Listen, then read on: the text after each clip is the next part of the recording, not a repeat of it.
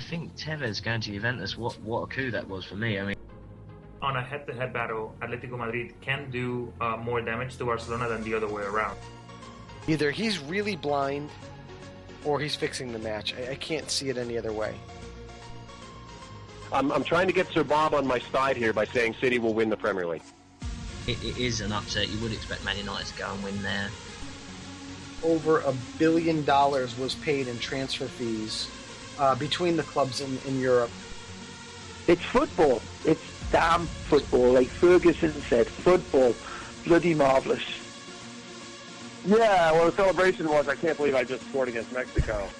Uh, at one point, Parma, I think it's only like 224 players under contract. Hey, they're going to throw me out of here, fellas. You're going to get me arrested on your show. If you're a serious talent, you're going back and you're playing for Santos. You, you know, you're going back to, to play for, like in Argentina, for River Plate or Boca Juniors, or you're going to Europe. He looked like the Ryan Giggs of old. He was more creative than any player on the pitch. Um, he made Mata look stupid. He made Rooney look silly. Now, the Premier League is what the most exciting league out there. I think it's probably the best marketed league without a question.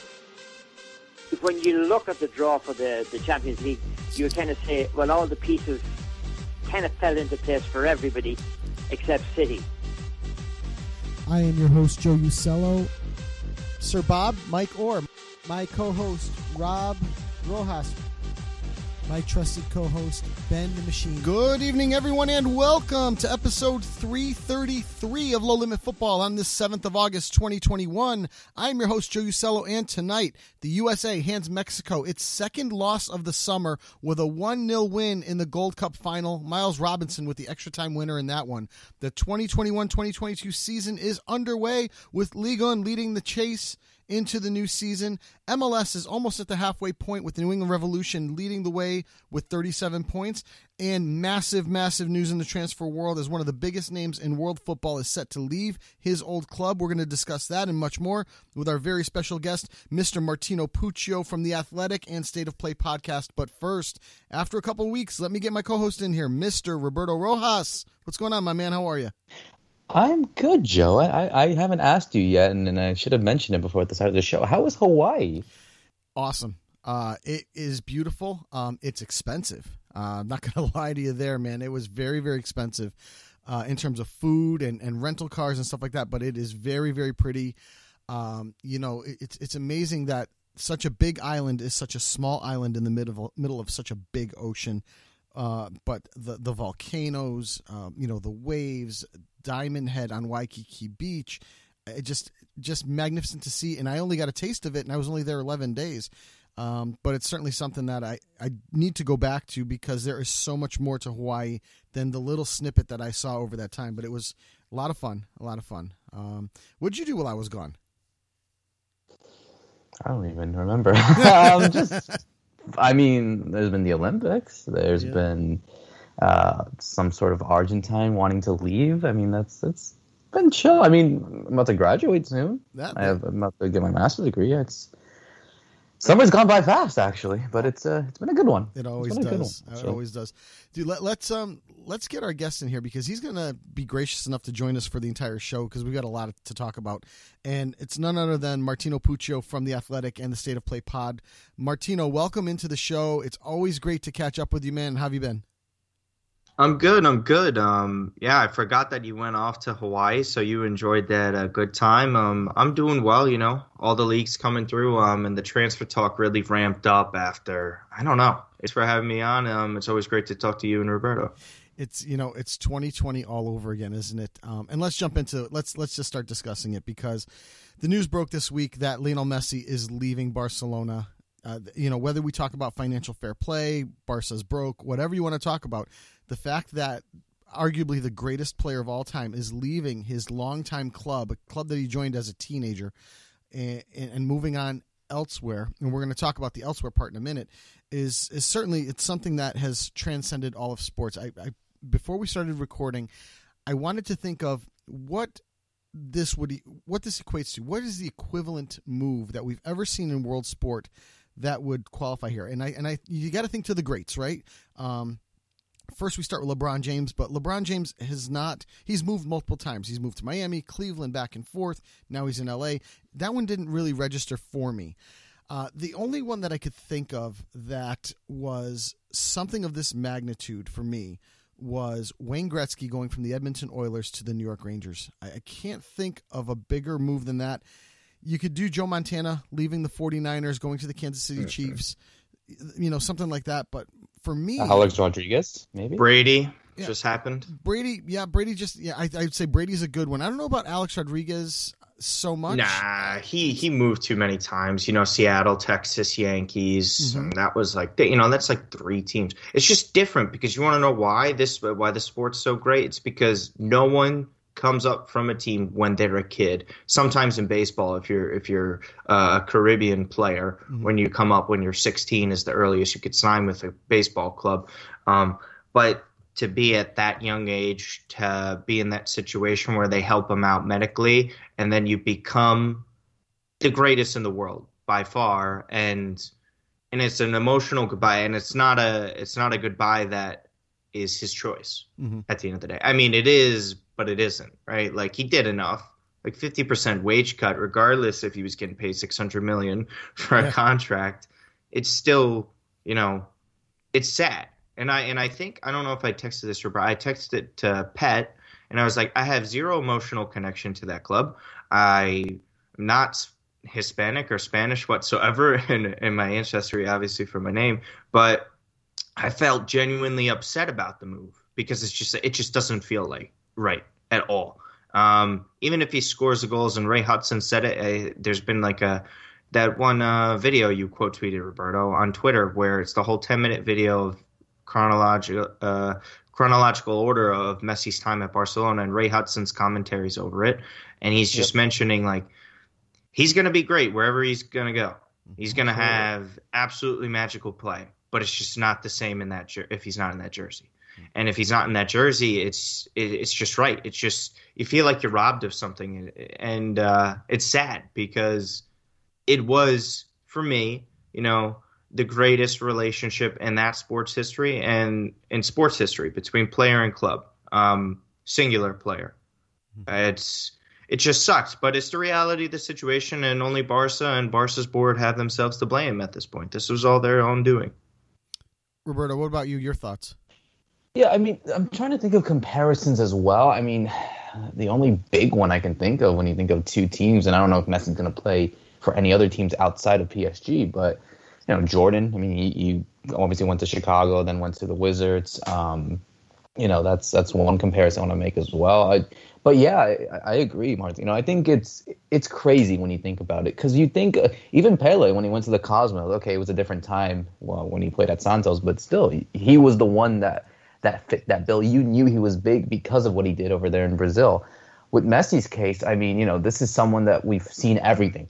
You know, 17 years of an entire career at Barcelona. We've seen it all. You can go on YouTube right now, and it could take a little over an hour or something to watch every single goal that he scored for Barcelona. Um, and that just shows how how fortunate we are um, to have seen him in dominate an entire sport for more than a decade, alongside other people, of course, but that's up for debate. But just still, I think with what we've seen of him, and he he did everything that he could at the club. So you know, it's it's it's Barca's fault in this case. You can't fault Messi because I'm sure he wanted that opportunity. He wanted to stay. He was he, he wanted that kind of you know farewell when he does hang up his boots at the club that he grew up when. he said Joe that he was there since he was a teenager, but ultimately it's it's for Barca's wrongdoing for not being able to to keep their main man. And that's when you got to start looking at other options. And and you know right now where he's still you know at, at his age and you know you think about great players in in the world how many are are still this consistent at an advanced age in their career. And you look at Messi and he's still doing it. And so you want to get the best out of him out of anywhere that he goes. And and you know Martino I agree. I think it, it doesn't matter if he was going to go to PSG or, or any club in the world. He, he will shine because we know what he's done. And it's uh it's a testament of the greatness that he demonstrates um and has demonstrated for so long Can I just say one thing and ask one thing to both of you? Mm. So, like, also uh, on pa- on top of this, with how great he was, I think just how much higher he elevated Barcelona as a club. Because right when he debuted, they were always a big club, right? Absolutely no doubt. Like from from whenever Cruyff, Cruyff arrived there and kind of elevating that club and how good they were in the '90s, and then with the Ronaldinho era. But what he brought to them, and Joe, you're probably the best person to ask this you probably couldn't name all the top three clubs in Serie A. Obviously, Real Madrid, United, Liverpool, Bayern. These clubs were significantly bigger than Barcelona prior to his arrival and debut.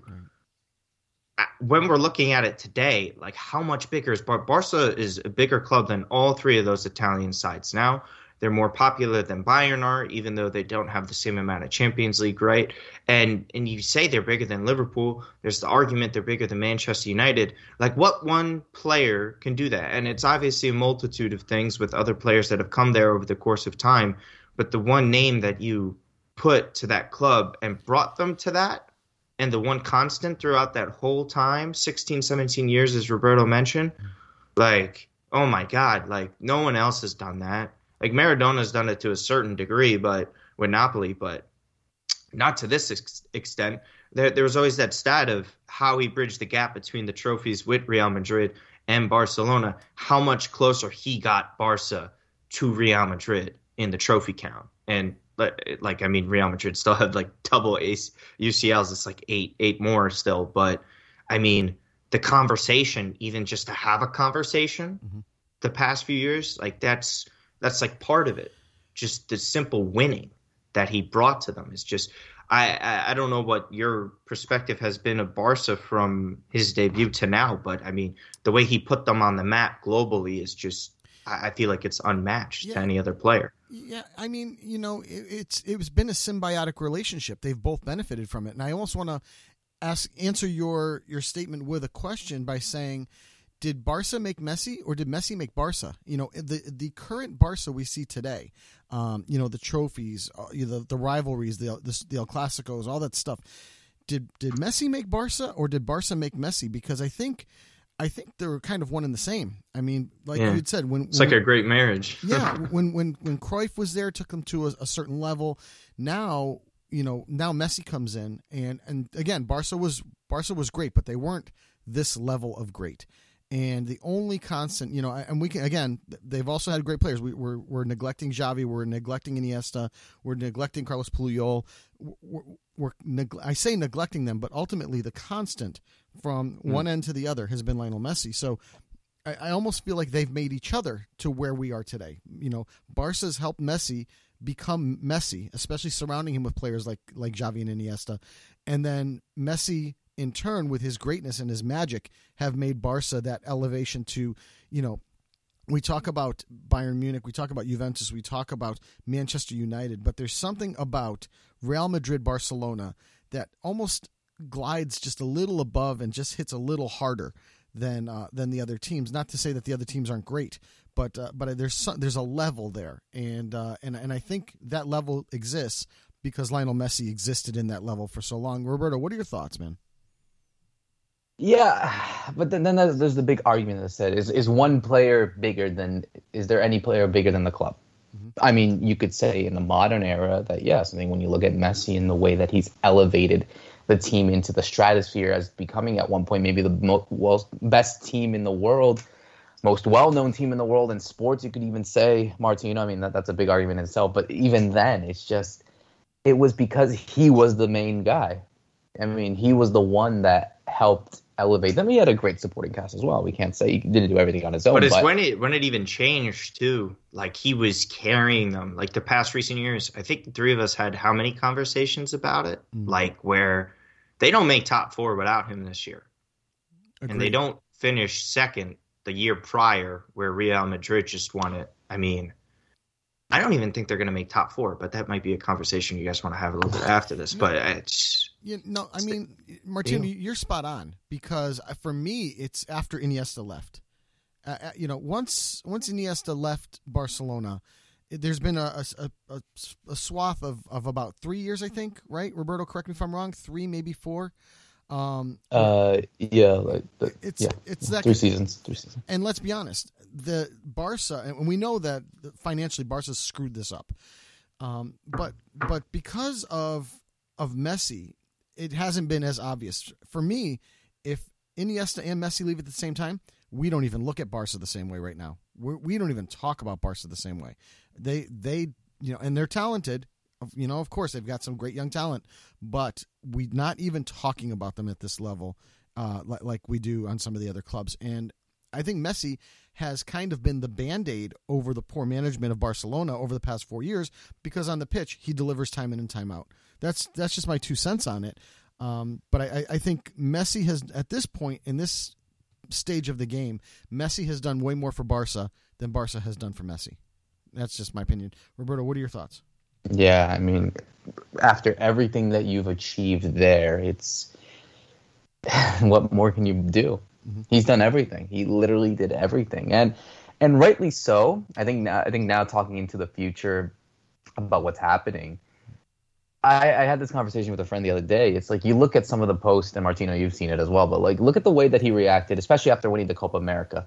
How you saw him you know, with his wife, his kids over there in Florida and his vacation. It, it seems as if though, I'm not saying he knew that something was going to happen, but I think he was. I think he was just in a way happy that some that he's going to be in a good spot no matter what happens. And now we go into what this means for him and going to Paris. I mean, that, and I'll go to Martino on this one because that was the thing, really. It, this has always been the big question that has always been in in our mind for so long. How can he fare on a different team if he were to go challenge himself? And you know, I think he, I think you could still make the argument that he's still gonna he could be he could be that best player on the PSG side that ultimately really are going for everything that is at their disposal, but.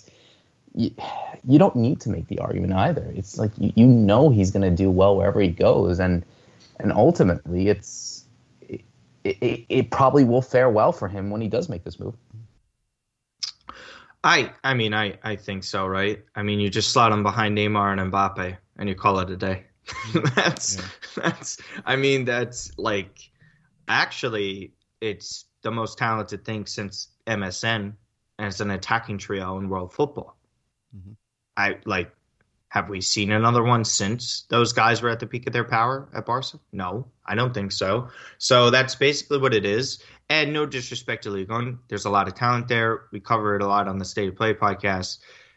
But I mean, come on, this is just going to be easier for him at this point. Um, but that, but that provides more pressure as well. That provides more. Pressure. Um, I think it'll apply more pressure in the Champions League. I'll say that. I in Ligue 1, I, I just think you see Lille get gutted the way they did. I mean, the only comparison is just Inter at this point. Sorry, I had to get a jab in there. I'm sure Joe appreciated it. but um, look, I mean, what's the real competition we're looking at? You see Lyon selling off players as well, and it's really kind of sad, just in a football sense, guys, that we're like we're seeing PSG have.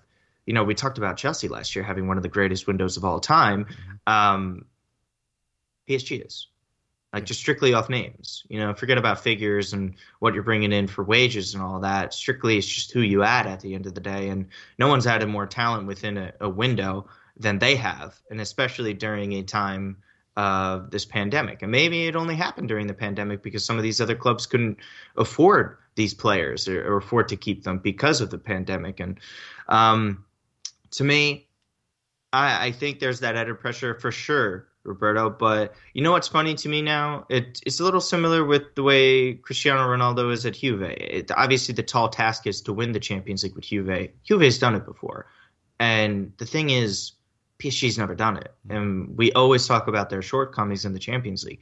Now he does that there, then does it really matter what the talent is on that team?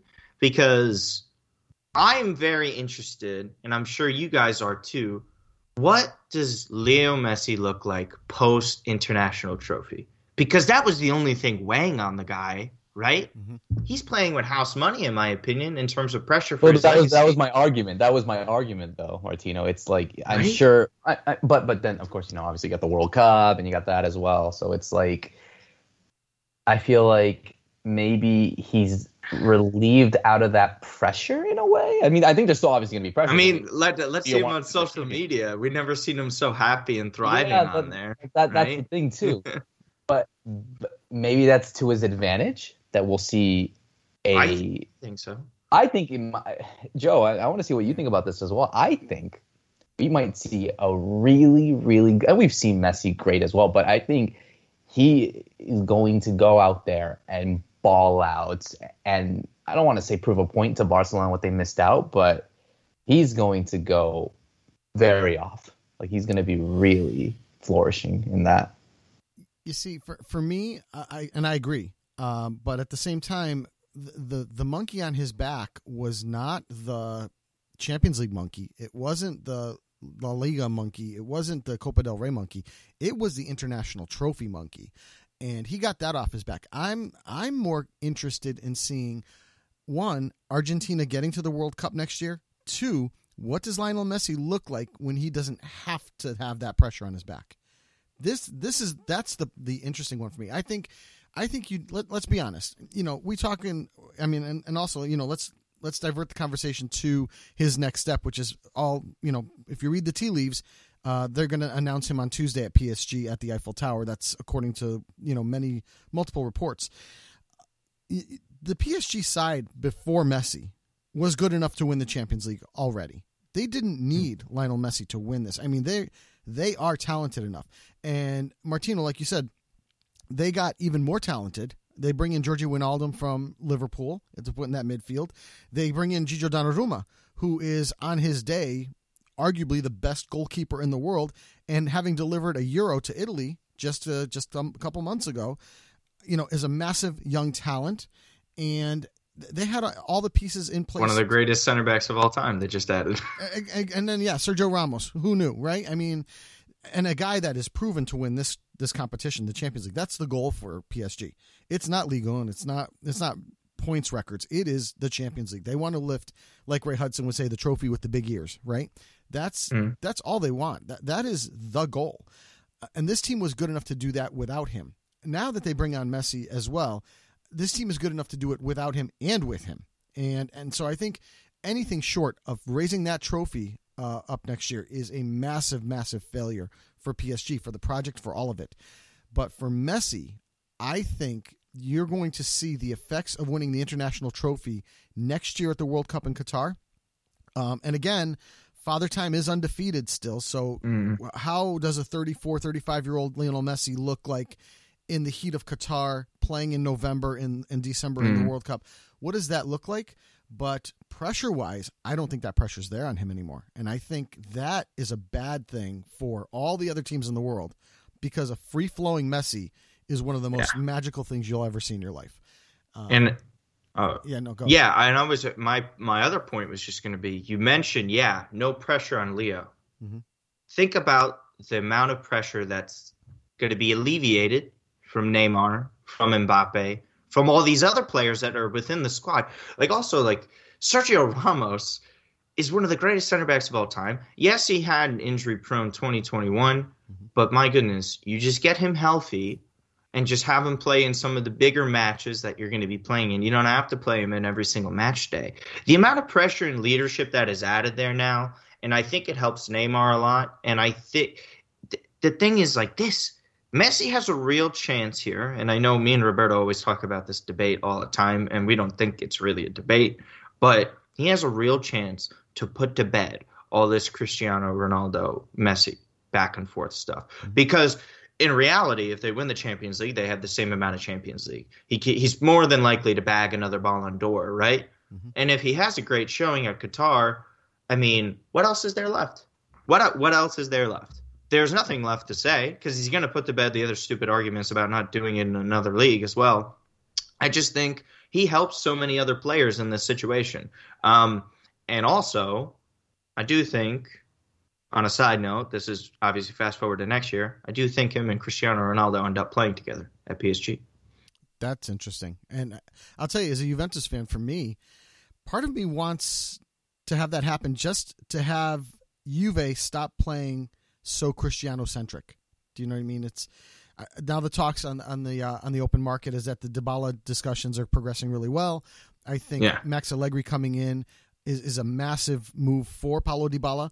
I, I think that that team is going to get better. Chiesa is go, is going to have another year under his belt. I think good things are happening at Juve, and and I think that right now Cristiano Ronaldo's in that upset the apple cart position where he could easily do that, just given you know his past, just just his his Cristiano centric nature um, is what I think. So that's that's going to be interesting. I think many would have told you that it wouldn't be at PSG; it would be like at Miami or at the LA Galaxy. you know, but but I could definitely see that. Roberto, you think that uh, that's coming in the future, and what does that? What would that mean for Kylian Mbappe?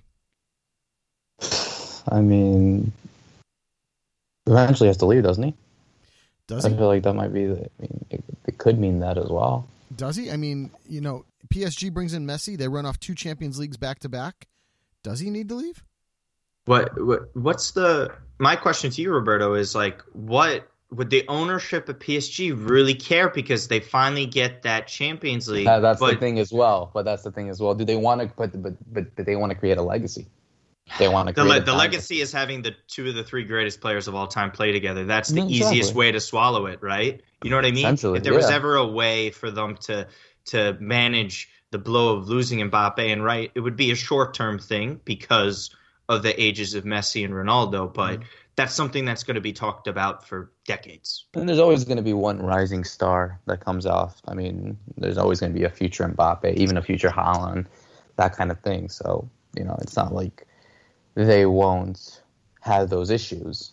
Um, Yeah. it's it's it's weird. It's it's uh, weird, but but I think going back to the legacy part, Martino. This is obviously between all three of us. It's like you know, there's always going to be people say they're gonna they're not going to compare him to the likes of Diego or Pele, even Ronaldo to an extent. Um, everyone has their opinion. Everyone gets that. People want to look at titles and stuff like that, but I don't know. It just it feels like for Messi's case, it would be great for him to do such a thing and, and, and go and, and do well in the World Cup. I mean, I don't know if Argentina are up there to win it right now at the moment, but they're definitely up there as one of the favorites, as they always are. Um, but you know, it, it's it's the part of the it's part of the game. I mean, you go out and you, you want to win everything that's out there, and, and ultimately, history will will side on you when your careers are done and dusted, and, and it shows how good you are as a player. We already we've known that. We've known that. We've known that Messi's been probably the greatest, one of the greatest ever, ever since he was like in his early twenties. That's how crazy of a player that he is. And now he goes into a PSG side where they are expected to win the Champions League, and if they don't, that's not going to end well for, for many people. But I think they're in really good prime position right now. I mean, Martino, you're a betting man. You, you like the stuff. I mean, don't the favorites usually not win the Champions League at times? Um, uh, it just really all depends. Um, you know, it's it's tough to gauge it because of what happens prior to group stage. There's the transfer window. Um, and in the past couple of years, I'd say it's more wide open. Like last season, everyone would have told you like, oh, we don't really know. Like we assume City's the favorite, but there's so many other sides, and it's a one-all game, right? Like it's anything can happen in that match. Like we saw City, like they were they were like neutered. They they couldn't do a thing. I I haven't seen City play worse, and that, that was the worst final a Pep side has played in since you know they lost that one. Was it the Copa del Rey final, uh, Roberto, when Cristiano Yeah, Ronaldo scored Real extra Madrid. time? Yeah, Uh, like that's his only other loss. So I mean, you know, you never know what could could happen in that. And we talked about it um, with a lot of finals, the three of us, and um, you never know what could happen. Like, look how much better Cristian Romero and guys like Rodrigo De Paul got for Argentina. What's going to happen within the next, you know, 16 months or so with some of these players? Um, because there's a lot of talent up front too with Argentina. Like, how do how does Lautaro Martinez work without Lukaku? Does it affect his confidence? Where is he going to go heading into next season too? Because it's more than likely, I think that he's going to leave Inter. So I think there's just a lot of question marks. And how does France rebound as well? Um, does Italy continue this dominance? Uh, so there's so many question marks. It's so far away, and uh, it's an unprecedented World Cup because we've never seen it happen in at this time of year, and we're we haven't seen it happen in you know that temperature um, to that extent. Um, so yeah, there's just a lot of stuff. So you can't really take too much. I still think Italy's too low in terms of uh, uh, the odds, but that's the way we like it, right, Joe? Exactly, we do. that for sure. Let's um, I want to. You know, I know we're running a little short on time here, and Martino, I wanted to jump into a little bit of Serie A talk with you before we let you go. Uh, and let's start right at Milan. Okay, so we've we've seen Donnarumma move on. We've we we see them bring in Olivier Giroud. We are also reports this morning, or Joseph Ilicic from Atalanta are coming in possibly. And what does that mean for guys like Zlatan Ibrahimovic, who, uh, you know, although he had an injury-filled season, was a guy that when he was on the pitch was was certainly one of Milan's best players. Got them into the top four. They're in the Champions League running this year. What what is what do these moves signal for Ibrahimovic, and what do these moves signal for the future of Milan moving forward with their project? Um. So the and I have more time, by the way, so we could keep this rolling. Just to, just to say, um, so I think we'll start with the Donnarumma thing. I think it sets a good precedent about saying, hey, we're not going to give in to the demands of these absurd salaries like Mirabelli and Fassone did, which got them into that financial mess that they still have to dig uh, a hole out of. That got them banned from the Europa League uh, with that agreement between Gazidis and UEFA. Um, look, it's you can't give in to those demands, and because when there's a bunch of other young top talents like Frank Kessie, like Ismail Bennacer, like Theo Hernandez, like Alessio Romagnoli, where you're saying, yes, we'll pay a goalkeeper 12 million euros at the age of 22 net per season.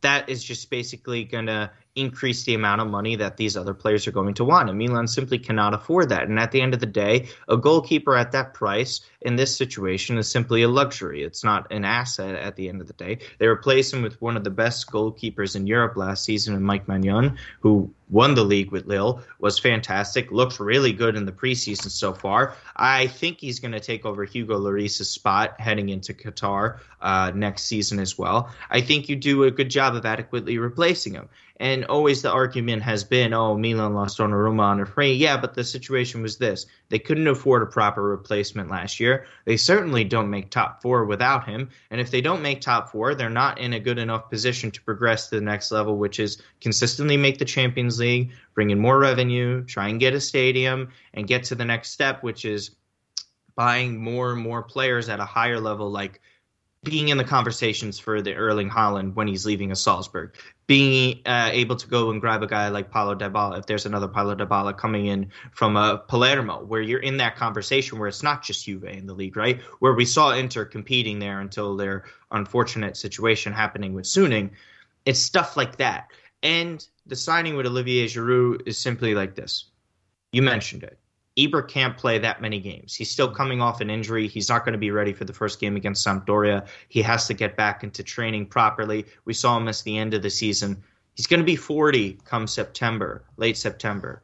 We need someone to replace him and certain match days, right? Maybe they like Ibra going in for for the match uh, in the Champions League, or they want him against a side like Bologna on the weekend and put Olivier Giroud, who's played in the biggest of matches uh, in football, right? World Cup finals, Champions League semifinals, scoring that goal away against Atletico. He scored a hat trick in the Champions League group stage. He's been healthy. And Joe, you've seen it. How many times we see older players at that position really come in and not only play well, they dominate. They win Capocannonieri's, Fabio Quagliarella's, Luca Toni's of the world, even Cristiano Ronaldo at his age too, right? Mm-hmm. We see this domination from these players. You don't need to be the most physically gifted guy. As long as you know how to score goals in Serie A, you can pull it off. Um, and for me, I think it's a perfect short-term move, and, it, and it's great to have that rotation in there. Because when Ibra went down, they didn't have a guy that knew how to play striker. It was Rafael and it was Ante Rebic. Those guys are way better outside on the left than they are up top, isolated by themselves, and especially when you play a 4 2 3 1. But now, when you have another player like Olivier Giroud in there, it gives you that flexibility. It allows Ibra to get rest at his age. And Giroud himself, great injury track record. Not really someone who's been getting banged up like that um, at Chelsea, at Arsenal, and, and, and even back to Ligue 1 when he when he started out there. So again, I think they, these were all good moves given the situation and circumstances that they had. And um, yeah, Joseph Ilicic as well. I've been banging on the drum for this guy for months. Um, DiMarzio was saying that back in April they already had personal terms agreed to. So it's really just that Atalanta situation, Milan going with, you know, Joe, you see the memes all the time, and I'm sure Roberto, you see it too often because I tweet the Milan stuff. Like it's a loan with obligation to buy or with the option to buy that they want with Atalanta, but Atalanta want a straight up um, purchase. So there's two years left on the deal. There's not a lot of leverage on the Atalanta side, right? Ilicic wants to leave. Gasperini said it publicly that he wants to leave, and they need to figure out a, situa- a situation in which it works best for everybody. But I mean, again, you're publicly stating that the situation isn't working out. That's in favor of Milan in these negotiations. So for me, I, I see a figure of anywhere between four to six million euros of this getting done. Um, and it's someone they desperately need because I cannot watch Samu Castillejo any longer in a Milan shirt. Uh, spaghetti legs is what I like to call him. Um, not the most professional thing, but uh, I'm tired of him because he's been an unprofessional guy. Um, uh, by multiple reports and people that I talk to that are close with the club, uh, he likes uh, going to party at certain places immediately after matches, and they're not in Italy itself. So that tells you all you need to know about his dedication as a player. So good riddance uh, if he hopefully leaves. But yeah, that's it. Those are basically those uh, main moves at the forefront there.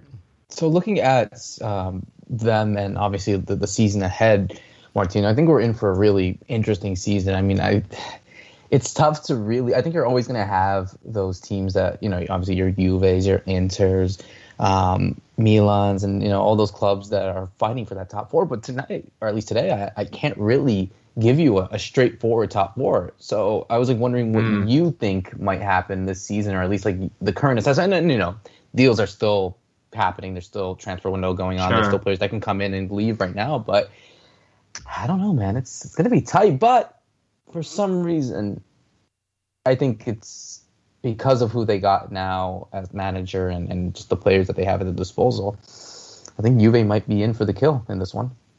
I think it's over. I think Juve win the league title, especially what you see happening with Inter. The second Conte left, I said Juve.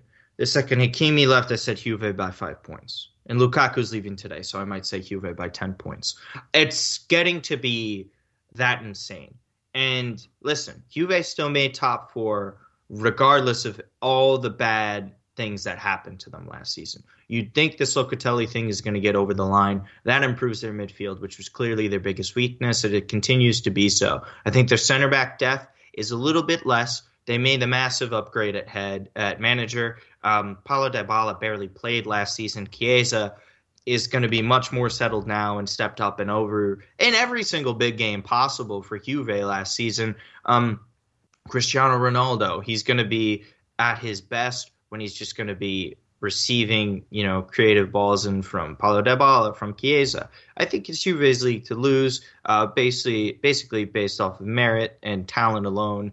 Um, and, and, the manager that they have. But as far as top four goes, I think the conversation becomes even more wide open when Inter isn't as strong, when Atalanta are doing a great job of retooling as always. I think Napoli upgraded at manager. They're going to be a healthier side this year, you would think, even though Joe would agree with this. They haven't really upgraded as much as they'd like to uh, with their squad. But you haven't made Champions League in two seasons with COVID. That's what's going to happen, right? So I think that hurts them a little bit.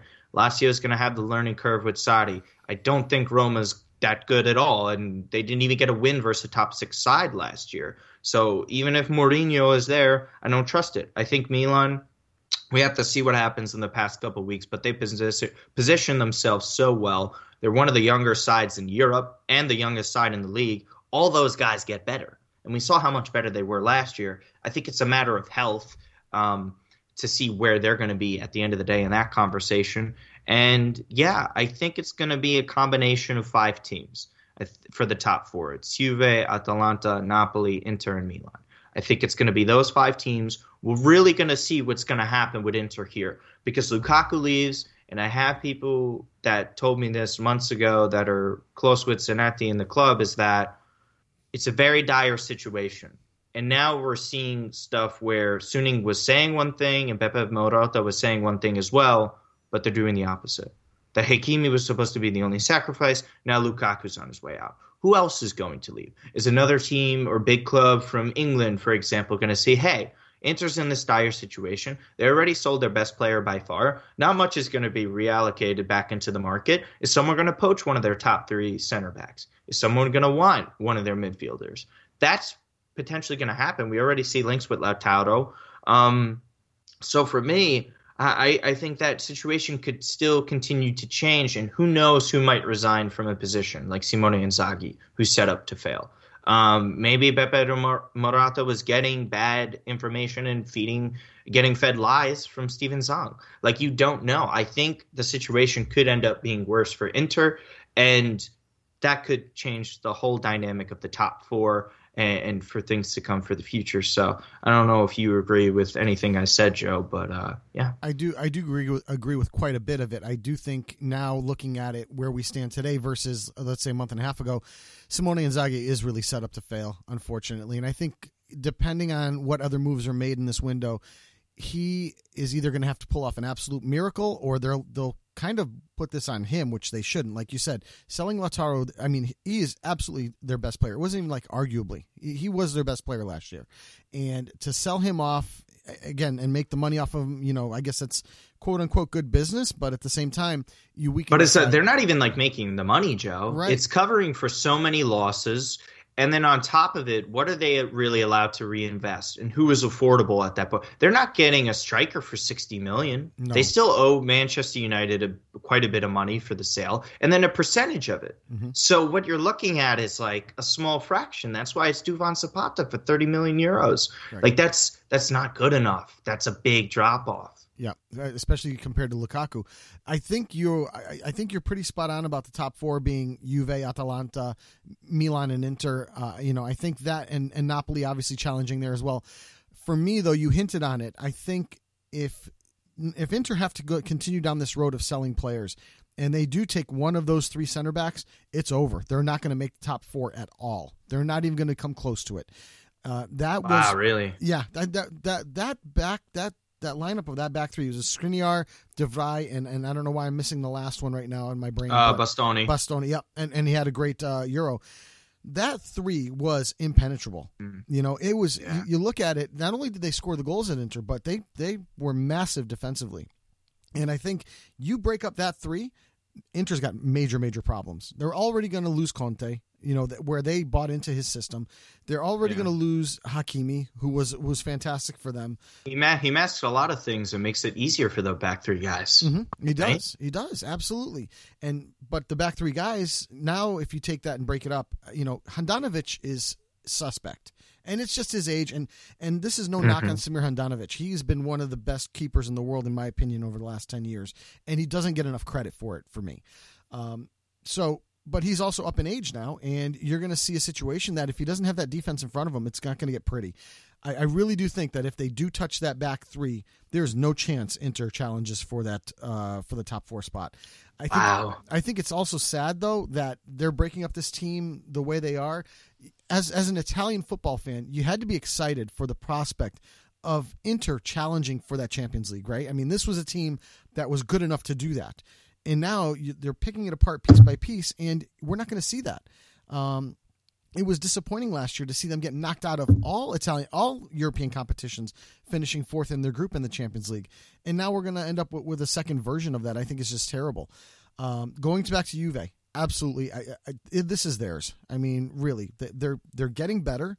They, you know, Demiral coming back from his ACL was not anything near the way Demiral was before the ACL injury, and I and I think to loan him out was a good idea, especially now that they've made room and Romero was moving to Tottenham. To loan him to Atalanta, I think is was a great thing to do.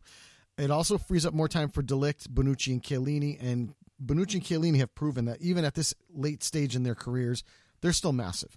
So I, I think I think they're set on, on the back line. I think, like you said, Chiesa is going to get more confident. I want to see Kulusevski improve. Uh, I want to see the Parma Kulusevski come out, uh, not the not the Juve Kulusevski that we saw. Uh, Dybala is going to get much more playing time. We know Max Allegri loves Dybala. We know Dybala loves Allegri. I think that there's going to be a lot of good that happens there, and I think it's Juve's to take. Milan is interesting to me because for me, Milan is is getting better with the right pieces and financially smartly doing it. Um, they're not being held hostage by Donnarumma and Amino Raiola, like you said, and so they went out and got pieces that would be equivalent that would help them continue on their path. And I think they're in a good spot. Uh, Atalanta is going going to be Atalanta, whether they sell Duvan Zapata or not. They have Luis Muriel. Mm. Um, we'll have to see what they do with Ilicic, but the team Gasperini has that team flying so high that, and it's another team. You think about it, the Papu Gomez rift. What did they do? They got rid of Papu, and they still managed it. Pessina was able to step up and into that role. So that is that's going to be a great side to watch and to see if How big a loss do you think the Romero thing is? Because you get Demiral in there. If healthy, sure it works. But if he gets injured, then they could potentially be looking at something where it could be dire at the back. I know they mm-hmm. can manage, but you know what I mean. Like Yeah. it's it. could- There is that potential for them to to slip up. There is, there is, and that is that is going to be one of the key things. Although you you look at Atalanta traditionally over the past few years, not really incredibly defensively, right? Everything they've done is Yeah. all on the front foot. Uh, they play defense by offense, so it is it is a loss. It is definitely a loss. But at the same time, Atalanta doing their business thing. This is their model. Yeah. Um, you know they're there and they got they got what they want. They've got Champions League money. They got money for Romero. They get Demiral in on loan, who's definitely serviceable substitute, and and is provided he stays healthy. I think they do great. Um, I'm also interested. I got to tell you, just just from a personal standpoint, how the Americans integrate at Venezia coming up this year. Mm, Um, mhm. You know, with them adding Tanner Tessman and Gianluca Busio from MLS, uh, you know, two young talented players. I, I'm interested to see what Venezia looks like and if if they challenge. Um, I you know I hate to see the one and duns, especially for teams that have fought so hard to get there. For me, uh, you know, although Parma wasn't one and done, to really make that run through the uh, through the leagues to get back to the Serie A, it was unfortunate that they that they went back down this year, but. I think Venezia is that next one for me that I'm interested to see uh, how they do, and and I'm also interested to see what Fiorentina looks like. I think Mm. that that one's a big one because you know Fiorentina has been one of those long-standing clubs. They've escaped relegation again this year, and I just don't know if they have it in them again to to avoid relegation one more time. Um, They just lost that one of their best center backs, and Milenkovic is going to be headed off to West Ham for just 15 million euros after they were demanding 40 million euros last year. Eh, eh, to me, that's just that's unacceptable, right? Mm-hmm. And who they're thinking of is like Nastasic. I think he's like 35 or whatever he is. Yeah. Like he's he's way over the hill at this point. So they're downgrading already. Um, does Italiano even handle that? And we can't even forget about Afcon, by the way. I just just remembered off the top of my head for Napoli. Uh, just to circle back real quick, like you lose Osimhen and Koulibaly in, in the month of January. That's a big loss for for that month. So I just want to mention that. But yeah, I mean Fiorentina.